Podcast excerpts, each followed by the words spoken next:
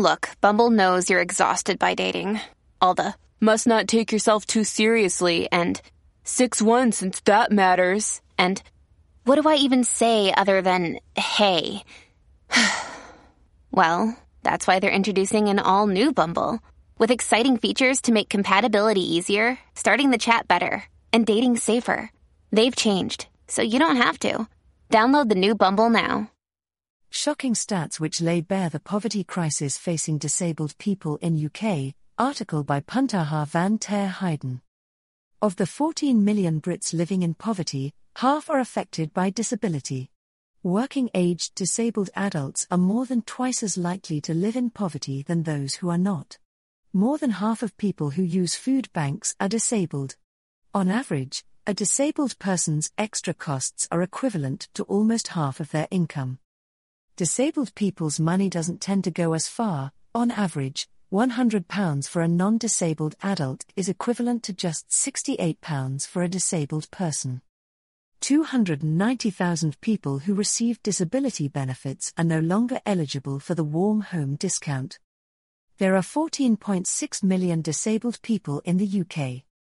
9% of children are disabled. 21% of working age adults are disabled. 42% of pension age adults are disabled. Over 70% of family members or carers surveyed said loved ones who have a learning disability spend less time outside of the house compared to before the pandemic, with half of families saying reduced social care support is part of the issue.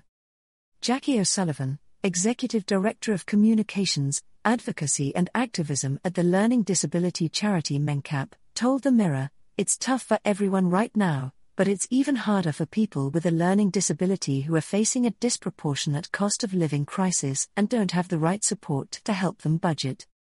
People with a learning disability often face serious barriers to employment and many have to rely on benefits. Despite these barely being enough to live on, they have to make contributions towards their social care. They are left with a minimum income, currently just £91.40 a week for most working age adults, from which they need to pay for all their bills and food. This minimum income guarantee has been frozen for the last six years and only now has risen by 3.1%, which means a massive cut in real terms. The government must take action and raise this. Are we really asking people to choose between having the support they need to live independently and basics like heating and food? What is the point of having someone to help you with personal care or cooking, if you can't afford hot water or food?